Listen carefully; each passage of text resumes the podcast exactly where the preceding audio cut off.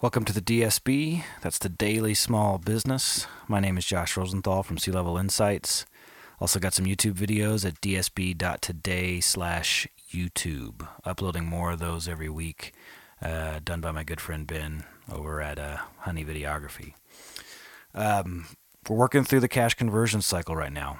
Um, as promised, I'm trying to keep it um, defined in a way that's uh, targeting non-financial managers, people who just uh, you who are a business owner most likely, who just needs to better understand cash and how it's moving through your business. We've defined the cash conversion cycle or the CCC as sort of this tide, like the ocean going in and coming out. How's your money going out to buy inventory? How's it coming back in?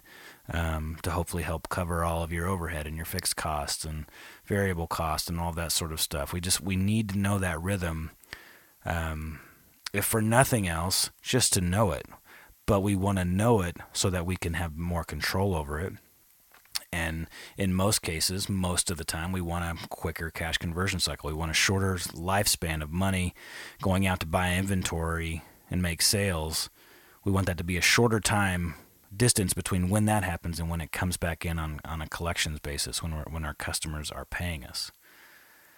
Yesterday, we defined um, days sales, uh, sorry, days of uh, inventory outstanding, uh, and we looked at that and said, hey, this is how much on any given day, on average, in a certain period of time, that you tend to hold of inventory. And I talked about my coffee roasting company, La Barba, and we were holding, when I was on point for that, holding about 28 days at any given time was our average. So we were turning our inventory between 12 and 13 times a year, closer to 12. Um, and me not being a, a manager, uh, like a, really a skilled or gifted manager, um, new managers that we have in place, director of operations Thomas doing a great job getting that number uh, even better, meaning turning it more often every year, cycling through our inventory faster.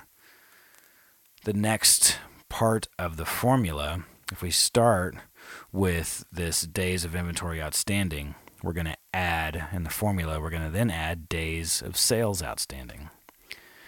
So, days of sales outstanding uh, is really how long it takes for your customers to pay you.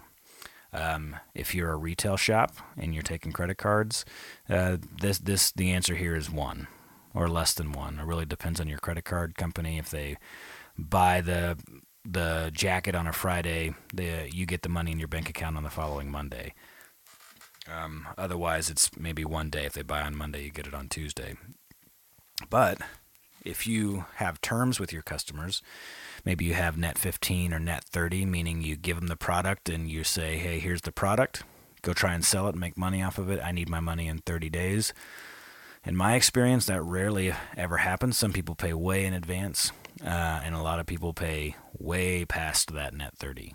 Um, I don't believe anyone does it by intention. It's just running a business is hard, controlling cash is hard, and sometimes you got the money to pay the bills, and sometimes you don't.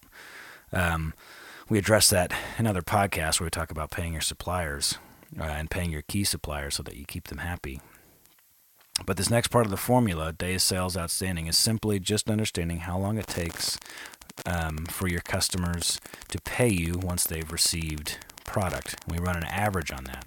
And so we look at the formula is accounts receivable divided by total credit sales, meaning sales uh, that you've made on credit, meaning they have the product but haven't given you money. So you take total accounts receivable divided by the sales that you've invoiced for, not received payment on, and you multiply that times the number of days. And that gives you the days sales outstanding. Uh, and you're looking for an average on any given time period. And with that, you are one step closer to understanding the cash conversion cycle.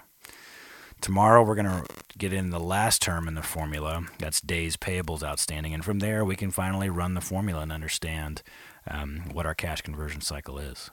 My name is Josh Rosenthal from Sea Level Insights. Remember, check us out on YouTube. Leave us a review here on wherever you're hearing this podcast. Um, give us a rating. It really does help uh, get this information into more business owners' hands and into their ears. See you tomorrow.